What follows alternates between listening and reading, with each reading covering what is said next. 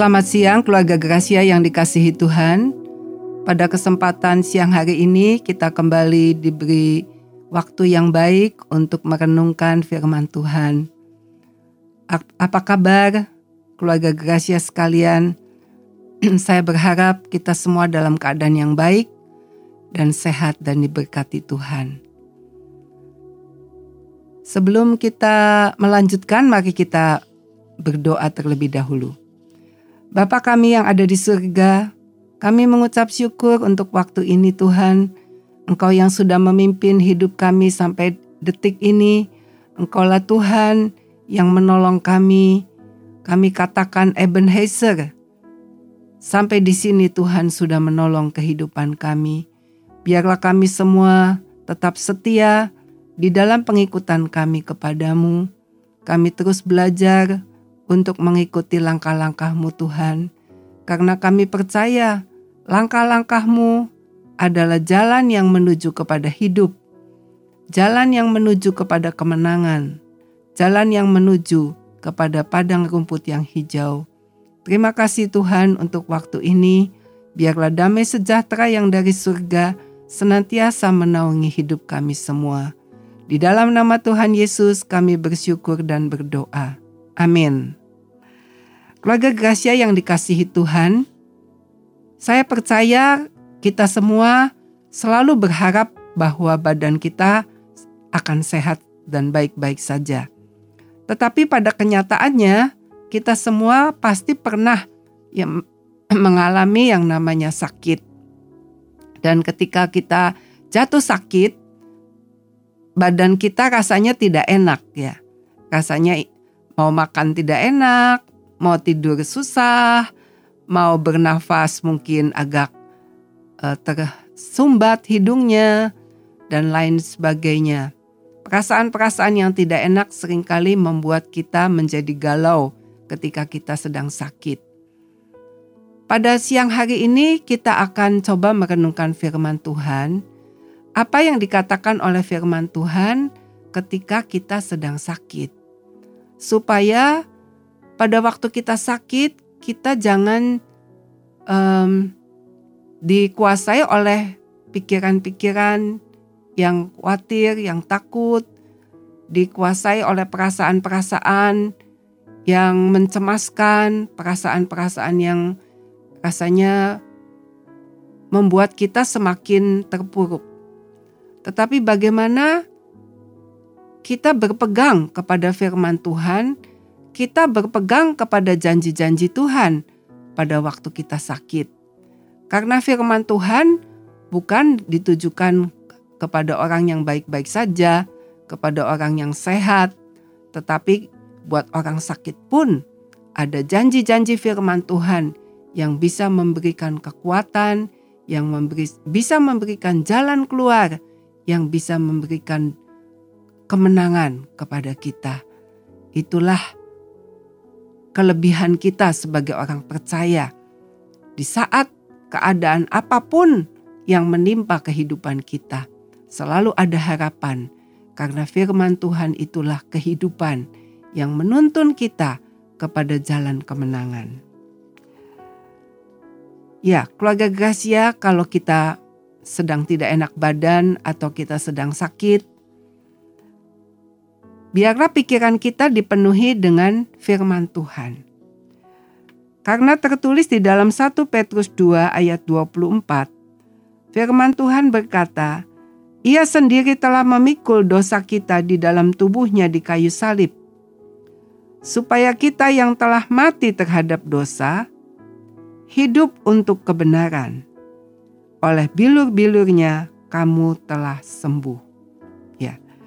Jadi kita sebagai orang-orang percaya, sebagai anak-anak Tuhan, orang-orang yang sudah ditebus oleh pengorbanan Tuhan Yesus di atas kayu salib, dan kita sekarang menjadi anak-anak Allah.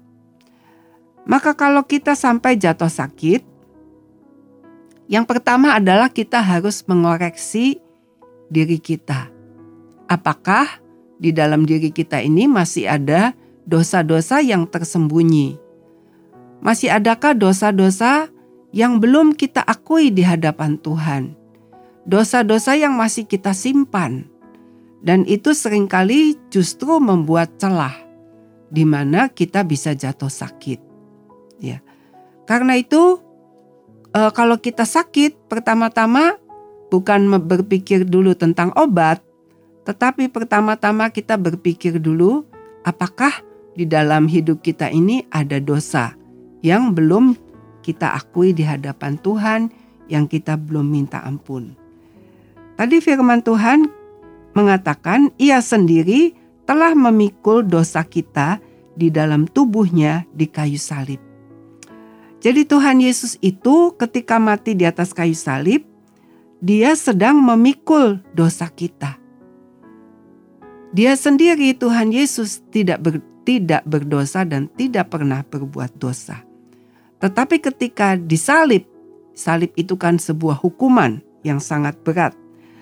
Pada saat Yesus disalib, dia sedang memikul dosa kita di dalam tubuhnya. Jadi tubuh kita yang sakit, tubuh kita yang lemah, tubuh kita yang sedang terserang oleh penyakit ini sudah ditanggung oleh Tuhan Yesus di atas kayu salib.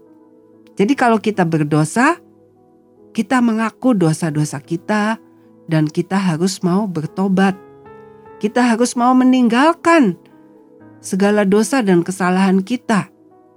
Ya, dosa-dosa itu mungkin bukan dosa yang kelihatan oleh manusia, tetapi dosa-dosa kecil yang mungkin tidak kita sadari, mungkin kita tidak tidak tahu bahwa ternyata kalau misalnya kita tersinggung, lalu kita membiarkan diri kita itu tersinggung sampai jadi marah, sampai jadi kepahitan. Nah itu adalah dosa yang mungkin kita nggak sadar. Kita pikir, oh ya saya uh, kesel sama seseorang. Tetapi ketika disimpan berlarut-larut sampai akhirnya menjadi dari kesal menjadi marah, akhirnya menjadi kepahitan. Dan kalau kita sudah menjadi kepahitan, maka itu bisa menjadi celah di mana kita jatuh sakit. Jadi betapa pentingnya kalau kita sedang sakit, kita mengoreksi dulu dosa apakah ada dosa yang tersembunyi. Jika kita tidak ada dosa, berarti kita sakitnya itu karena kelalaian. Misalnya kita tidak memperhatikan waktu istirahat, atau kita tidak memperhatikan makanan kita, kita tidak memperhatikan jam-jam kita untuk berdoa, atau untuk jiwa kita ini bisa mengalami pemulihan. Nah, kalau kita kurang memperhatikan hal-hal seperti itu, juga kita bisa jatuh sakit. Tetapi kalau ada dosa, kita bereskan dulu supaya kita menjadi orang yang dibenarkan.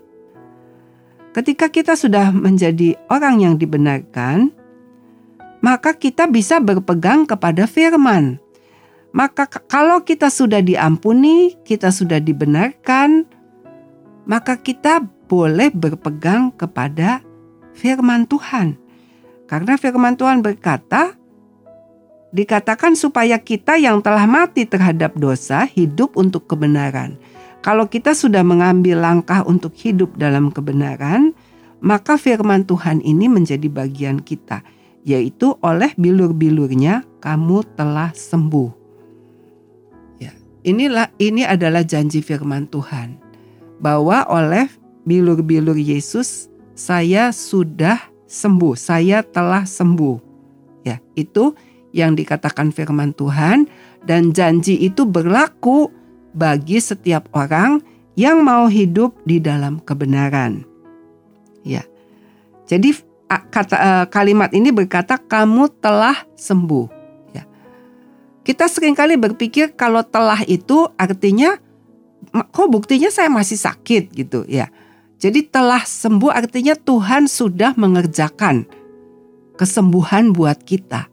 Nah, sekarang yang menjadi bagian kita adalah bagaimana kita bisa meraih kesembuhan itu. Nah, cara-cara cara-caranya Tuhan menuntun setiap orang untuk menerima kesembuhan itu berbeda-beda. Jadi ada orang yang menerima kesembuhan secara uh, supranatural, supranatural. Jadi hanya dengan firman, dengan mengucapkan deklarasi, berteriak, "Saya sudah sembuh. Oleh bilur-bilur Yesus, saya telah sembuh." Ada orang yang dengan berkata demikian, kemudian dia sembuh. Tetapi ada orang lain yang ketika sudah mengucapkan kata-kata oleh bilur-bilur Yesus, saya sudah sembuh gitu. Ada orang yang sudah mengatakan gitu tapi tetap tidak sembuh. Ya. Jadi kita tidak bisa uh, mencontek orang lain. Karena Tuhan itu mempunyai jalan yang berbeda buat tiap orang. Ada orang yang ketika sakit Tuhan menuntun dia untuk ke dokter. Ya. Ada yang dituntun untuk minum obat. Ada yang dituntun untuk minum jamu.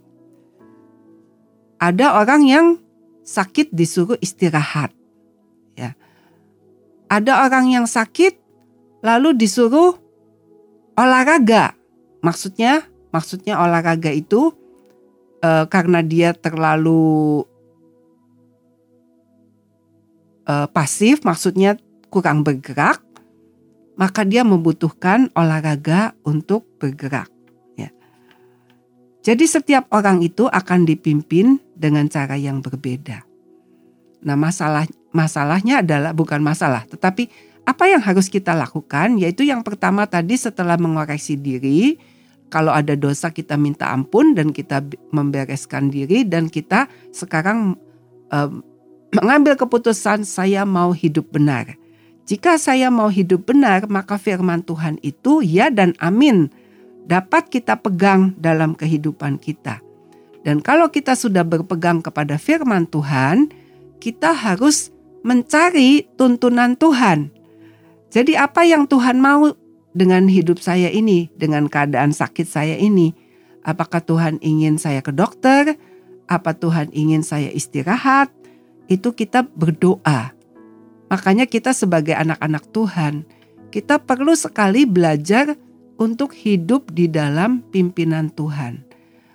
Kita belajar untuk bertanya, kita belajar untuk mendengar jawaban Tuhan atas doa-doa kita.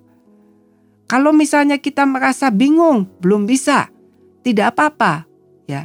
Jangan terus kalau kita merasa, wah saya mau belum bisa, lalu kita jadi berhenti berusaha. Kita tidak mau belajar untuk mencari tuntunan Tuhan. Lalu kita minta orang lain untuk mendoakan kita. Kita minta orang lain untuk mencarikan tuntunan buat kita. Nah, itu berarti kita malas.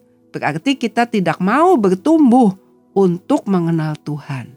Kalau kita mau bertumbuh mengenal Tuhan, kita mau mau mengalami pengalaman-pengalaman bersama Tuhan, maka kita harus cari Tuhan apa yang Tuhan mau. Kalau misalnya belum tahu, ya kira-kira apa ya? Kira-kira yang saya bisa tangkap begini begitu ya. Sedikit apa pun yang uh, kita rasakan kayaknya begini gitu. Lakukan saja nggak usah takut gitu. Karena kita mau belajar untuk hidup di dalam pimpinan Tuhan.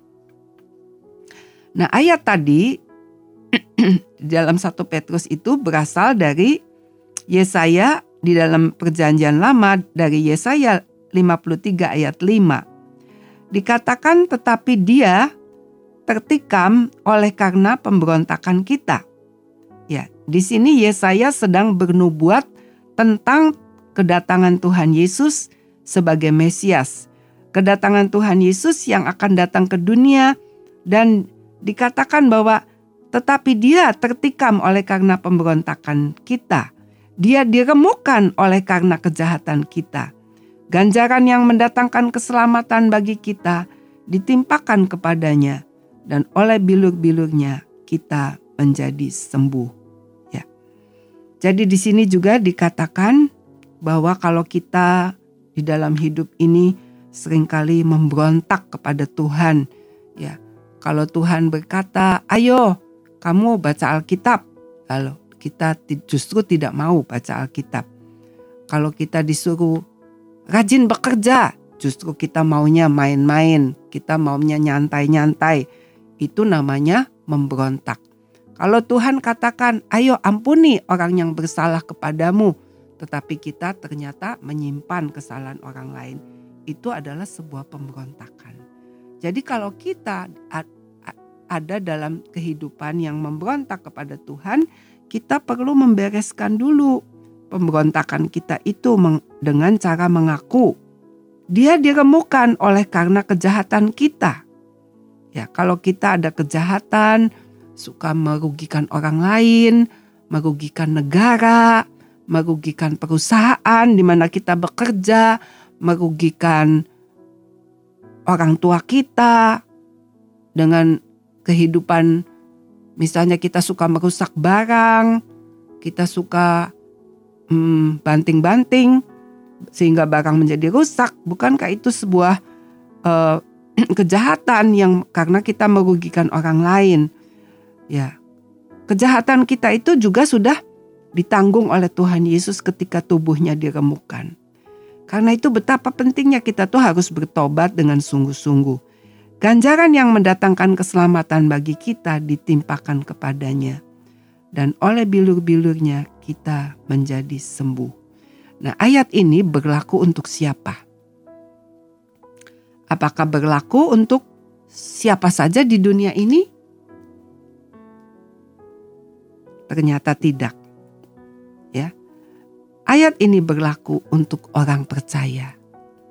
Karena itu kalau kita saat ini belum sungguh-sungguh percaya kepada Tuhan Yesus, kita masih senang hidup di dalam dosa.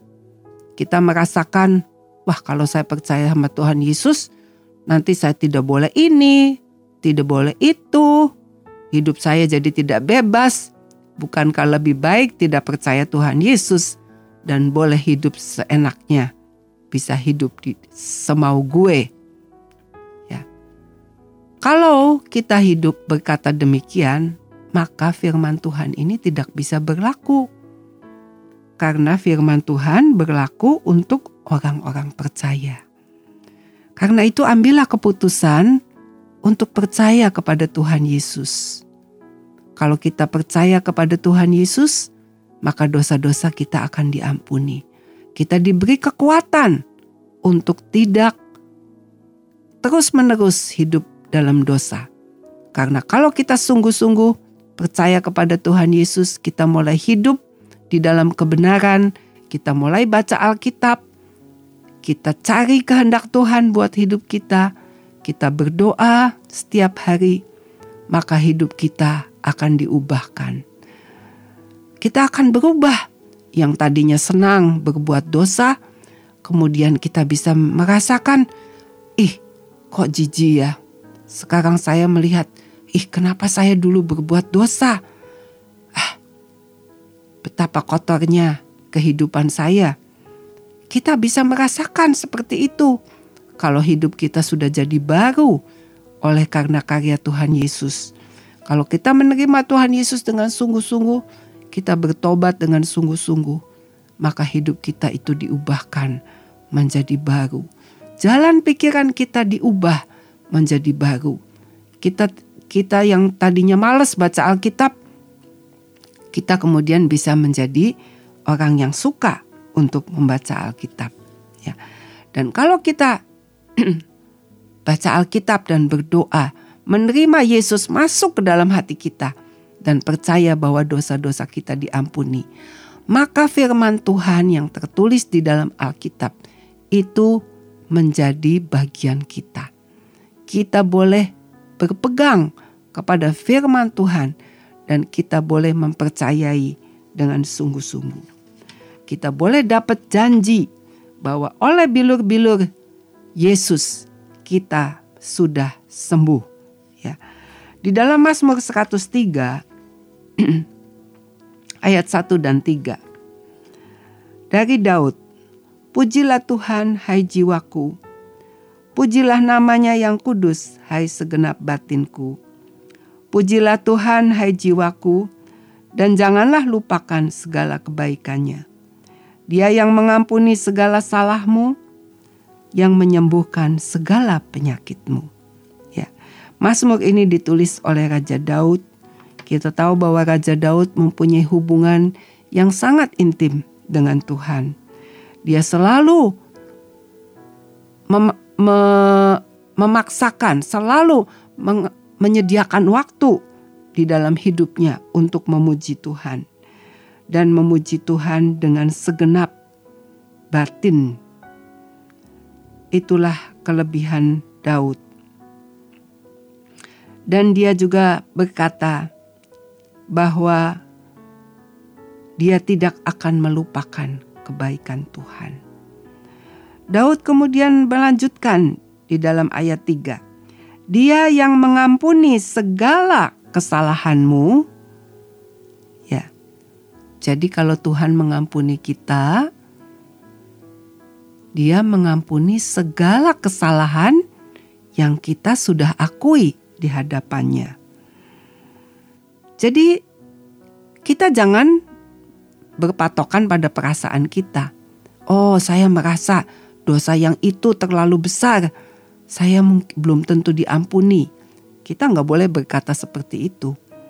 Tetapi kita percaya akan janji dalam firman Tuhan yang berkata dia yang mengampuni segala kesalahanmu.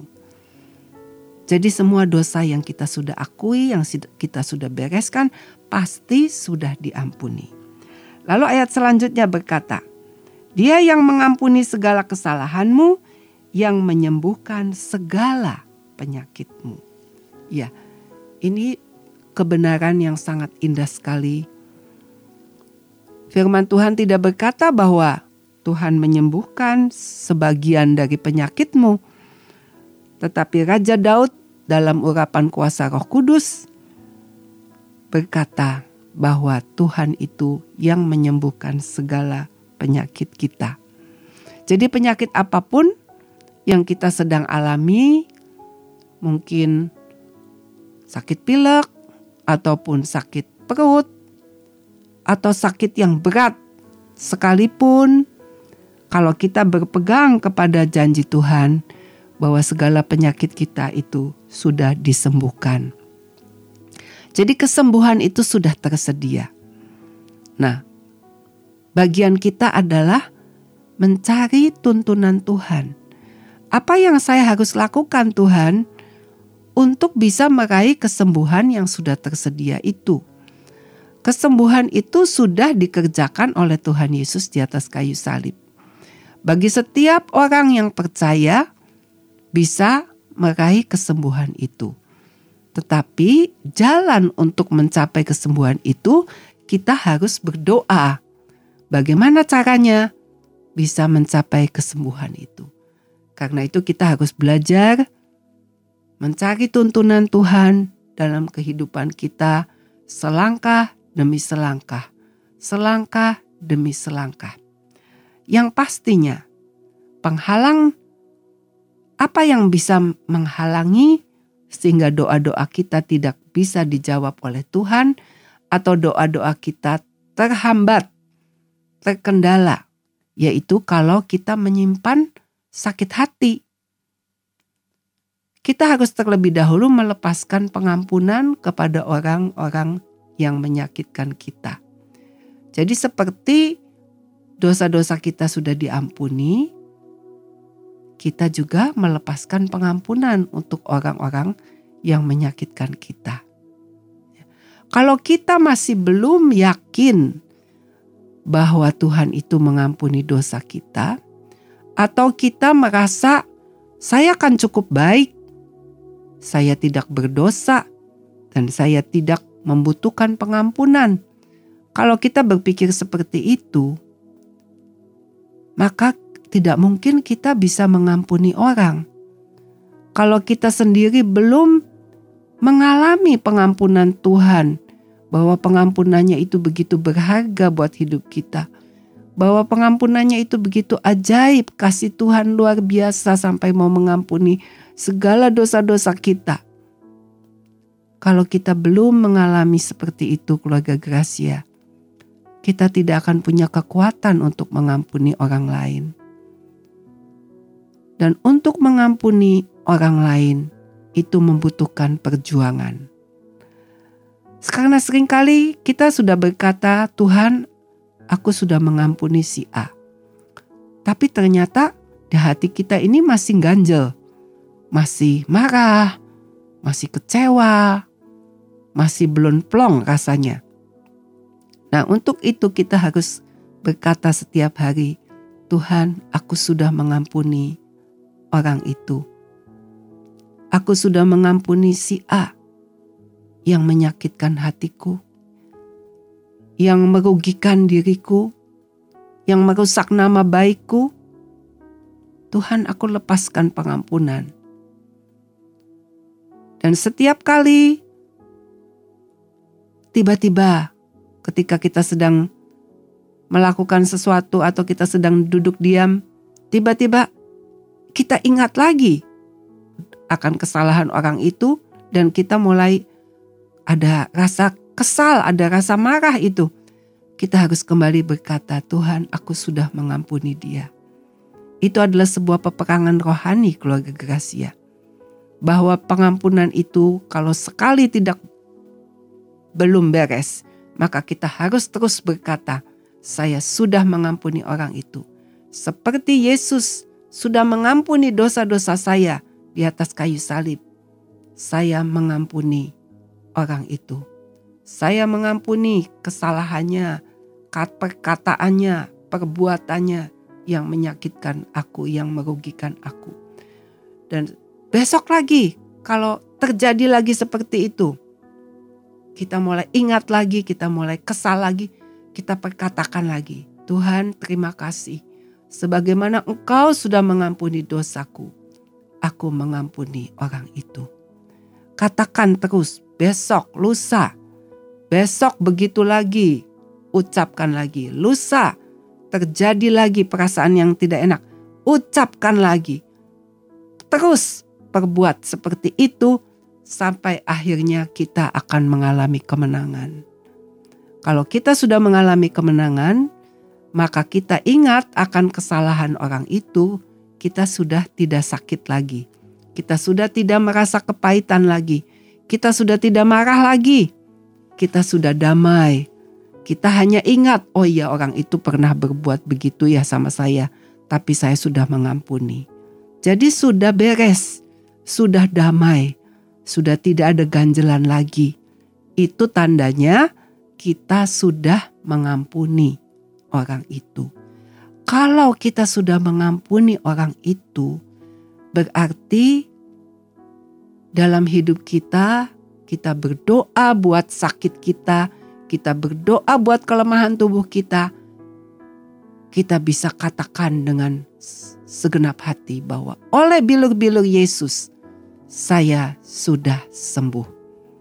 Dan kalau kita berkata, mengatakan firman oleh bilur-bilur Yesus, saya sudah sembuh. Maka kita tidak eh, maka janji itu berlaku buat kita. Kita tidak boleh ragu-ragu bahwa benar bilur-bilur Yesus sudah menyembuhkan. Dan kita ucapkan setiap hari sambil kita terus eh, maksudnya melakukan apa yang Tuhan pimpin gitu. Kalau Tuhan memimpin kita untuk ke dokter, ya kita ke dokter. Kalau Tuhan memimpin kita untuk minum obat, ya kita minum obat. Apa pun yang Tuhan katakan, ikuti saja sambil setiap hari memperkatakan oleh bilur-bilur Yesus, saya sudah sembuh. Kesembuhan sudah tersedia dan saya mengambil kesembuhan itu menjadi bagian hidupku. Saya terima dengan iman itu terus diperkatakan, terus diperkatakan. Nah, itulah pentingnya deklarasi. Itu pentingnya mengucapkan apa yang firman Tuhan katakan. Itu perlu diucapkan karena uh, firman Tuhan itu adalah pedang roh. Dan pedang roh itu yang akan membabat semua musuh-musuh kita keraguan-raguan, kebimbangan, segala sesuatu yang menghalangi kesembuhan terjadi buat hidup kita. Itu semuanya akan diselesaikan oleh firman. Makanya kita perlu mengucapkan firman dengan deklarasi, dengan kuat, dengan percaya, dengan tidak bimbang. Itulah kemenangan kita sebagai orang percaya. Kalau kita sudah sudah ngaku dosa, sudah beberesan sama Tuhan, lalu kita mengucapkan firman, ya. Kita tetap bertanya kepada Tuhan, apa Tuhan yang harus saya lakukan? Kalau saya sudah ke dokter, terus apa yang harus saya lakukan? Saya harus mengikuti nasihat dokter? Ya. Kita melakukan apa yang menjadi bagian kita. Ya enggak? Kalau kita sudah uh, ke dokter misalnya, terus dikasih obat, terus kita berkata, ah males saya nggak mau obat, nggak mau minum obat. Dokternya mengatakan ini obat harus dihabiskan. Ya kita harus menghabiskan obat itu. Itu bagian yang harus kita lakukan. Jangan kita berkata, ah males ah, saya nggak mau minum obat, nggak enak. Kalau kita tidak melakukan bagian kita, maka kita bi tidak bisa melihat pertolongan Tuhan. Jadi kalau Tuhan sudah menuntun kita ke dokter, ya kita harus mengikuti petunjuk dokter. Ya. Kalau Tuhan menuntun kita untuk tidak usah ke dokter, ya kita percaya bahwa Tuhan akan menyembuhkan dengan caranya sendiri. Ya, karena penyebab daripada penyakit di dalam tiap-tiap orang itu kan beda-beda. Ya, ada yang karena dosa, ada yang bukan karena dosa, ada yang karena melanggar hukum alam, ada yang karena tidak jaga kesehatan, bermacam-macam. Jadi Tuhan akan menuntun setiap orang dengan cara yang berbeda-beda.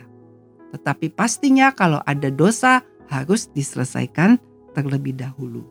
Ya. Kemudian ada satu ayat lagi di dalam Amsal 17 ayat 22 firman Tuhan berkata, hati yang gembira adalah obat yang manjur, tetapi semangat yang patah mengeringkan tulang. Ya. Jadi ayat ini mengingatkan kita, kalau kita sampai sakit, yang pertama kita jangan membiarkan diri kita patah semangat. Jangan kita terus kalau sakit, apalagi kalau dokter mengatakan hal-hal yang seperti menakutkan gitu ya. Tetapi kita harus tetap percaya bahwa Tuhan itu sudah menyediakan kesembuhan. Ya, jadi kita berkata kepada diri kita seperti Daud, "Pujilah Tuhan hai jiwaku." Jangan membiarkan diri kita putus asa, lalu lemah, lalu kita tidak berdaya dan kita seolah-olah minta dikasihani. Jangan bersikap seperti itu karena sikap seperti itu hanya merugikan diri kita sendiri. Tapi kita berkata kepada diri kita, "Hai jiwaku, ayo bangkit, ayo semangat." Firman Tuhan berkata bahwa kesembuhan itu sudah tersedia karena Yesus sudah menderita. Oleh bilur-bilurnya saya telah sembuh. Itu yang akan membangkitkan semangat kita membangkitkan iman kita. Dan kemudian kalau kita sudah bangkit, kita harus jaga supaya hati kita tetap bersuka cita. Kita bisa bersuka cita dengan menyanyi. Kita bisa bersuka cita dengan merenungkan kebaikan Tuhan. Di masa yang lalu Tuhan pernah menolong seperti ini, seperti ini, seperti ini. Tuhan sudah pernah menjawab doa-doa saya atau kita melihat ada orang yang sudah ditolong oleh Tuhan dengan cara yang ajaib. Nah, itu akan membangkitkan semangat, membangkitkan iman, membangkitkan sukacita di dalam diri kita. Dan kita terus jaga, jangan sedih, jangan terpuruk, tapi bersukacita, bergembiralah. Karena hati yang gembira adalah obat yang manjur. Jadi dengan sikap hati kita yang bersukacita itu akan menolong sehingga daya tahan di dalam tubuh kita itu bisa bertambah gitu ya. Dan tubuh kita akan lebih cepat sembuh kalau kita menjaga hati kita tetap bersuka cita. Ya, kita bersyukur kepada Tuhan. Kita adalah anak-anaknya dan Tuhan memberikan firman-Nya. Dan firman itu adalah kehidupan. Firman itu membangkitkan dan firman itu mempertumbuhkan iman kita supaya kita percaya apa yang tidak kita lihat dengan mata, apa yang sepertinya tidak mungkin menurut pikiran manusia, tetapi Tuhan sanggup untuk melakukannya. Mari kita mempraktekannya mulai dari hal yang kecil-kecil. Jadi kalau kita ada masalah yang kecil, sakit yang sedikit, ayo kita mulai berkata, mengucapkan firman, mendeklarasikan kebenaran firman Tuhan.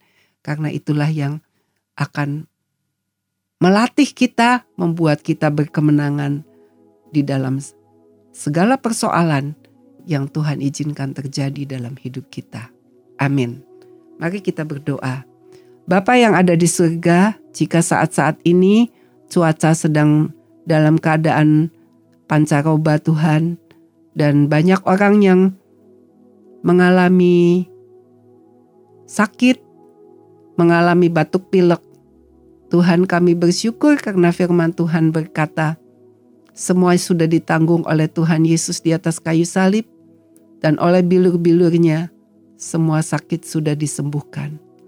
Bapak biarlah kami sebagai anak-anakmu, anak-anak yang sudah kau tebus, dapat terus berpegang kepada firman, berpegang kepada janji-janji Tuhan, berpegang kepada apa yang Tuhan katakan, dan bukan berpegang pada perasaan-perasaan kami, bukan berpegang kepada pikiran logika kami saja, tetapi kami belajar Tuhan untuk mendengar suaramu dan mencari tuntunanmu. Terima kasih Bapa, saat ini kami berdoa khusus untuk orang-orang sakit Tuhan baik itu sakit batuk pilek maupun penyakit-penyakit yang lain, maupun penyakit-penyakit yang secara manusia sudah berat. Tuhan kami berdoa, karuniakan iman untuk percaya bahwa oleh bilur-bilur Yesus kami sudah sembuh. Dan Tuhan pimpin langkah-langkah setiap saudara yang sedang sakit saat ini, supaya dalam setiap langkah ada tuntunan Tuhan menuju kepada kesembuhan yang sudah Engkau sediakan. Terima kasih ya Bapa. Kami persembahkan doa kami pada siang hari ini. Kami juga ingat akan bangsa dan negara kami Tuhan. Biarlah Engkau terus pimpin dan Engkau pegang tangan pemimpin-pemimpin bangsa kami supaya mereka boleh berjalan di dalam kebenaran, berjalan di dalam takut akan Tuhan, berjalan dengan hikmat yang melampaui pikiran manusia, sehingga apa yang tidak bisa dilakukan oleh manusia, Engkau akan melakukannya bagi pemimpin-pemimpin kami, sehingga mereka melihat kemuliaan Tuhan. Biarlah kebenaran dan keadilan terus ditegakkan atas bangsa kami. Terpujilah namamu Tuhan, di dalam nama Tuhan Yesus kami naikkan syukur dan doa kami pada siang hari ini. Haleluya, amin.